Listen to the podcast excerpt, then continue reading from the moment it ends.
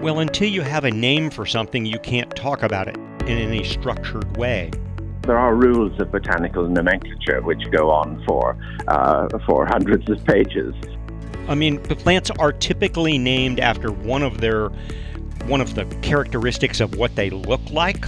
And sometimes they're named in honor of the person who finds them, like the Diospyros hongwaeae, named for a Malagasy grad student who recently worked with the Missouri Botanical Garden.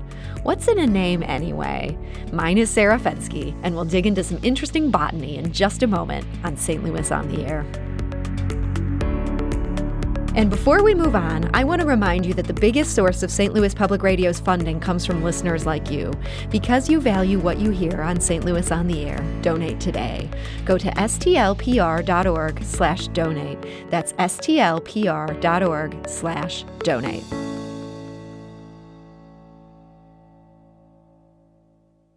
You may hear a lot about species going extinct, and yes, that is happening. But even as some plants and animals die out, others are only now being discovered, and the Missouri Botanical Garden plays a critical role in identifying them and describing them. And joining us today to talk about that work is Peter Wyse Jackson. He's the president of the Missouri Botanical Garden. Peter, welcome. Thank you very much. And we're also we're also joined today by Jim Miller. He's the garden's senior vice president of science. Jim, welcome. Thank you, Sarah. I'm delighted to be here. So, Jim, let's start with you. What does it mean to describe a species? Well, it means that somebody has made a collection. In almost all instances, it means they've preserved a, a dried specimen that can be permanently consulted. It, it's necessary to provide that with a name. Um, every species has a two part Latin name, and then the formal act of describing it requires that you describe what it looks like, its general appearance according to a botanical protocol, and those are published in journals. Uh, and, uh, and and that's the process of, of describing and naming things. So, Jim, give me just a little example here. Like, how in depth would a description go? If, if you've got one of these species, you've named it, you know, you're getting this in a journal. Are we talking pages? Are we talking sentences? Oh, we're, a, typic, a typical description would be about a page long, and it would be in what to your average person would be relatively indecipherable botanical terms. This this is written for people within these fields. Yes. So, Peter, it feels like it might be complicated to be certain that a species hasn't previously been described. When you found something, or you think you found something, how do you ensure that it's new versus just new to you? Well, most of the, the new species that are uh, discovered and described are done so by experts who know the field, who know the families and the groups of plants uh, that they're looking at really very uh, get very well, and they can uh, ensure that it's it's not one that has been well described be, before. But mistakes are made, and so actually there are a lot more names of plants out there than there are individual species because plants have been described on more than one occasion, and uh, then we have to sort out which is the correct name, which was the first name for that species. And, and what does that process look like? If a, a mistake is made and, and something gets described twice, how do you decide, or who gets to decide which one sticks? The, the it's usually by consensus that the that the uh, it's the one that people realize is the correct one, which was the first publication of a of a new name. Uh, if it was done correctly, then that's the one that gets used. Uh, and there are but there are rules of botanical nomenclature which go on for uh, for hundreds of pages. So if one has followed the rules, then there's usually a correct answer as to which is the name one should use. Jim, it sounds like this is a bit less fraught than, say, the way we choose a president. You're not having teams of lawyers coming in and contesting things. People, scientists can get on the same page. Uh, yes, but there are sometimes people will make an appeal uh, to the International uh, Nomenclature Committee to preserve a name uh, for one reason or another. So it can get complicated. Okay, so there's some complicated issues involved in this. I understand the Botanical Garden and the Missouri Botanical Garden is very involved with this effort. Uh, Peter, when did that begin? Well, the the garden has been uh, established for um, over 160 years, and really the discovery and uh, knowledge about plants has been a part of its mission ever since it was created. We are fortunate to have uh, one of the world's largest collection of preserved plant specimens, which is essentially a le- library of the world's plant life. We've about seven and a half million specimens, and these are the uh, the physical objects to which names are attached. And so we've been doing this since the very earliest days, and we continue to do it year on, year out, discovering and describing uh, the and naming uh, new plants as they, they appear. Because there are about 2,000 new plant species discovered somewhere in the world uh, each year, hmm. and the garden describes about 200 of them, about 10% each year. So you guys are doing 10% of, of the total volume of this work. That seems like maybe you're punching above your weight. Is that accurate? I, I think the, the garden has played a, a, hugely important role in discovering and describing the world's flora. Uh, and that extends not just new species, but um, but preparing, uh, leading the preparation of some major floras, uh, books and descriptive works about uh, the flora of China, flora of North America, uh, Central America, so on. Um, many parts of the world have had the Missouri Botanical Garden central to to the knowledge, uh, gaining a knowledge on the flora of those regions. Hmm. Well, Jim, let's talk about some of these new discoveries. Um, and by new, I mean within the last year, you guys did about 200 of them. Um, and I understand that includes 10 new species of ebony. Um, what's particularly interesting about these ebony discoveries? Well, people who live in Missouri know the genus Diospyros, which are the ebonies and persimmons, as our local persimmon. Um, that is a species of Diospyros, but it's a big genus with, and a genus is a group of related species like oaks or maples. Uh, but people know uh, Diospyros species um, as often as ebony, the the black wood that provides the black keys on pianos and the wood for clarinets and other musical instruments. And uh, like a lot of big genera with hundreds of species, they're often very complicated.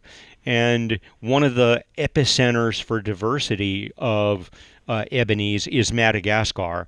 And we have a team of people, including Pete Lowry and George Schatz, who've been working on them, and they're discovering that probably close to half of them, more than a hundred of them, are actually new to science and still have not been named. And they're picking away and uh, describing uh, a, a, group of them every year.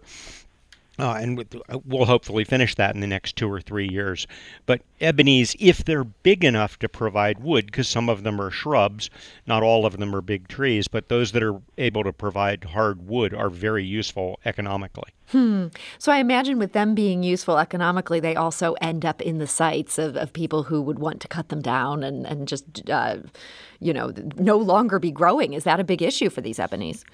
Absolutely, they are uh, they are heavily poached out of out of national parks and other protected areas uh, because uh, an ebony tree uh, with black heartwood is a valuable commodity, um, and and there is a lot of pressure from illegal lumbering. So, does naming them and, and the act of describing them um, that the garden is so involved in, can that help at all um, when you've got that kind of economic pressure? Well, until you have a name for something, you can't talk about it in any very in any structured way. Mm-hmm. So we can't think about whether these things are teetering on the brink of extinction or not until we know they exist, we have a name for them, and we begin to accumulate information on their abundance in nature uh, and um, how they're growing and the other things that we need to know to decide whether they are okay or whether they need a lot of attention to ensure that they survive into the future. So, this classification, uh, Peter, this sounds like this is really important even beyond the prestige um, that it brings to this garden. Oh, it's it's fundamental to understand the the basis of the diversity of the ebonies if we are to be successful in protecting them. Because, um, uh, as Jim said, you can't really track individual species unless you know what they are and where they occur and then you can put in place regulations uh, to to stop their illegal harvesting and export to other countries. So, Jim, I understand one side note here is that one of these newly identified ebonies, this was named for Cynthia Hong-Wa, and she was part of the garden's team. Um, who is she, and how did she end up getting this honor? Cynthia Hua was a uh, graduate student. I was actually on her graduate committee. Um, she's from Madagascar, and she came here and did her graduate research at the Missouri Botanical Garden, but she actually got her degrees through the University of Missouri St. Louis, with whom we have a very strong uh, relationship co mentoring graduate students and getting them degrees. Cynthia did not go back to Madagascar. She took a job as the curator of the herbarium, which is the plant collection at Delaware State University, and that's where she is now. But she's played a tremendous role in helping us understand the flora of Madagascar, and this new uh, ebony that's named in her honor recognizes her contributions. How unusual is it for somebody, especially a, a grad student working on something, to get a plant named after them? Um, it's it, it, happens. It's not uh, exceptionally common, but it's not exceptionally rare either. Hmm. I mean, plants are typically named after one of their one of the characteristics of what they look like, like they have shiny leaves or, or teeth on their leaves. They're named after places from which they come, like there are plenty of species that are named something Madagascariensis. Hmm. Uh, or, or they're named after somebody who collected them or somebody who was an authority on the flora from which they came. So, w- can you tell us what is the name of Cynthia's ebony? It is Diospyros honghuae. Okay, so her last name is is right there in the proper name. Is Hong-Wa, yes. That is super cool. Well, so this work, this work is just so fascinating. And and Peter, you mentioned that you guys did about 200 plants in 2020. Um, I imagine the pandemic has thrown just a bunch of things in chaos for you, the same way it has for the whole world. Is that about typical? The output you had in in this past year? Yes, about 200 is is a, is a, on average number of species that are being described by our scientists at, at the garden. But of course, the pandemic has really put paid to in 2020 a lot of the field work, which might result in new discoveries. But of course, a lot of the species that are being described and named are actually in the collections already, hmm. perhaps unrecognized, or it may take uh, many years, sometimes uh, um, sometimes just quicker than that, but to get to get the work done uh, to to describe a new species based on specimens in the herbarium. And really, the pandemic has given an opportunity for some of our scientists to catch up a little bit on their publications and the desk research uh, that might have they might have been spending more time on field work if that had happened. So it's swings and roundabouts uh, with the last year. We're talking today about the process of identifying and describing new plant life. Um, our guests today are Peter Wyse Jackson, the president of the Missouri Botanical Garden, as well as Jim Miller, who's the garden's senior vice president of science. And Jim, you were telling us a bit about the ebonies. I understand you've also uh, made some real inroads in the mustard family, that one of the researchers at the garden discovered 10 new species uh, within that family. How did a, a discovery like that come about? Well, um, Ihsan Al-Shehbaz, who is an authority on the mustard family, which is a big group of plants, thousands of species, um, knows the family very well, and he's been very productive. Every year, when we look at the species that we publish, Ihsan is one of our scientists who's near the top of the list, uh, describing 10 or 20 new species almost every year, like clockwork. Hmm. And so he had another productive year. It sounds like you just expect that from him at this point. Well, he just retired, so mm. we expect him to slow down at some point in the future, but he still has a lot of momentum. Okay. So that's exciting. I mean, it just it seems like this work, is there ever a point where you could find yourself running out of species? You've done all the work that can be done. Is, has that ever happened in somebody's area of expertise, Jim? No, I don't think so. Um, in fact, we are racing against time to describe things before their habitats are destroyed or degraded. Mm. Um, we know about 300,000 species of plants, but they're probably in excess of another 100,000 that still remain to be discovered and described. And the importance of that is that most of the green that you see when you travel, the, uh, the, the widespread abundant plants, have mostly already been named. So the things that we're discovering to describing right now tend to be very rare, very geographically restricted, and often threatened and, and with impending extinction. And so it's critical that we provide names and begin to accumulate information and understand the situation of these plants if we're going to do anything to ensure their future survival. So, as Jim describes that there, Peter, it, it, you mentioned that um, the garden has been doing this work since its inception. It seems like the harder work is happening now. The, the guys 160 years ago were able to claim the obvious things in their own backyard. The that, that's certainly true, but it's this is uh, driven now. The urgency is driven by the conservation needs so much that we really don't want species to disappear into extinction without even having been described by science. Because if we don't know what they are, we won't be able to save them. Hmm. Do you find yourself worrying about plants that have already been lost forever? Yes, but I think there are uh, some of them turn up. Uh, and one finds one or two specimens left clinging onto a cliff somewhere in uh, some obscure part of the world. We even find new new species in the Midwest as well, ones that have been overlooked um, over the years.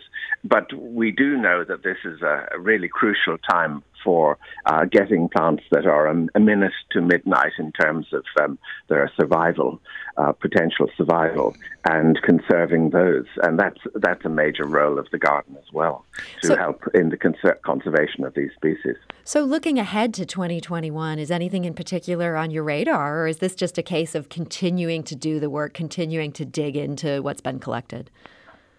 Uh, th- that work continues uh, without interruption. Uh, there, obviously, the, we want to make sure that we bring many more of these endangered species into our science programs to understand them, uh, but also to to continue to publish new species and to get many more species into cultivation or into our seed bank so that they will survive for the future. Well, Peter Wyse Jackson, I want to thank you so much for joining us today and, and talking about this work. Thank you very much. And Peter, Our pleasure to be here. Yes, and thank you, Jim. Uh, that's Jim Miller, uh, the Senior Vice President of Science for the Botanical Garden. And we were also talking to Peter Wyse Jackson, the President of the Missouri Botanical Garden. This is St. Louis on the Air on St. Louis Public Radio, 90.7 KWMU. If you learned something new from today's episode, consider leaving us a review and rating on Apple Podcasts on the App Store. It's the easiest way to help people discover our show. We appreciate it. Thank you.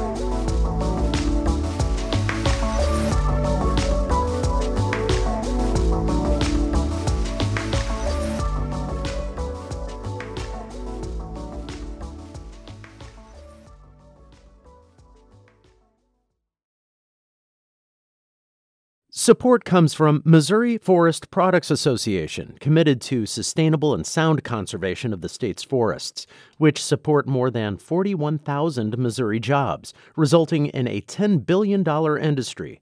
ChooseWood.com.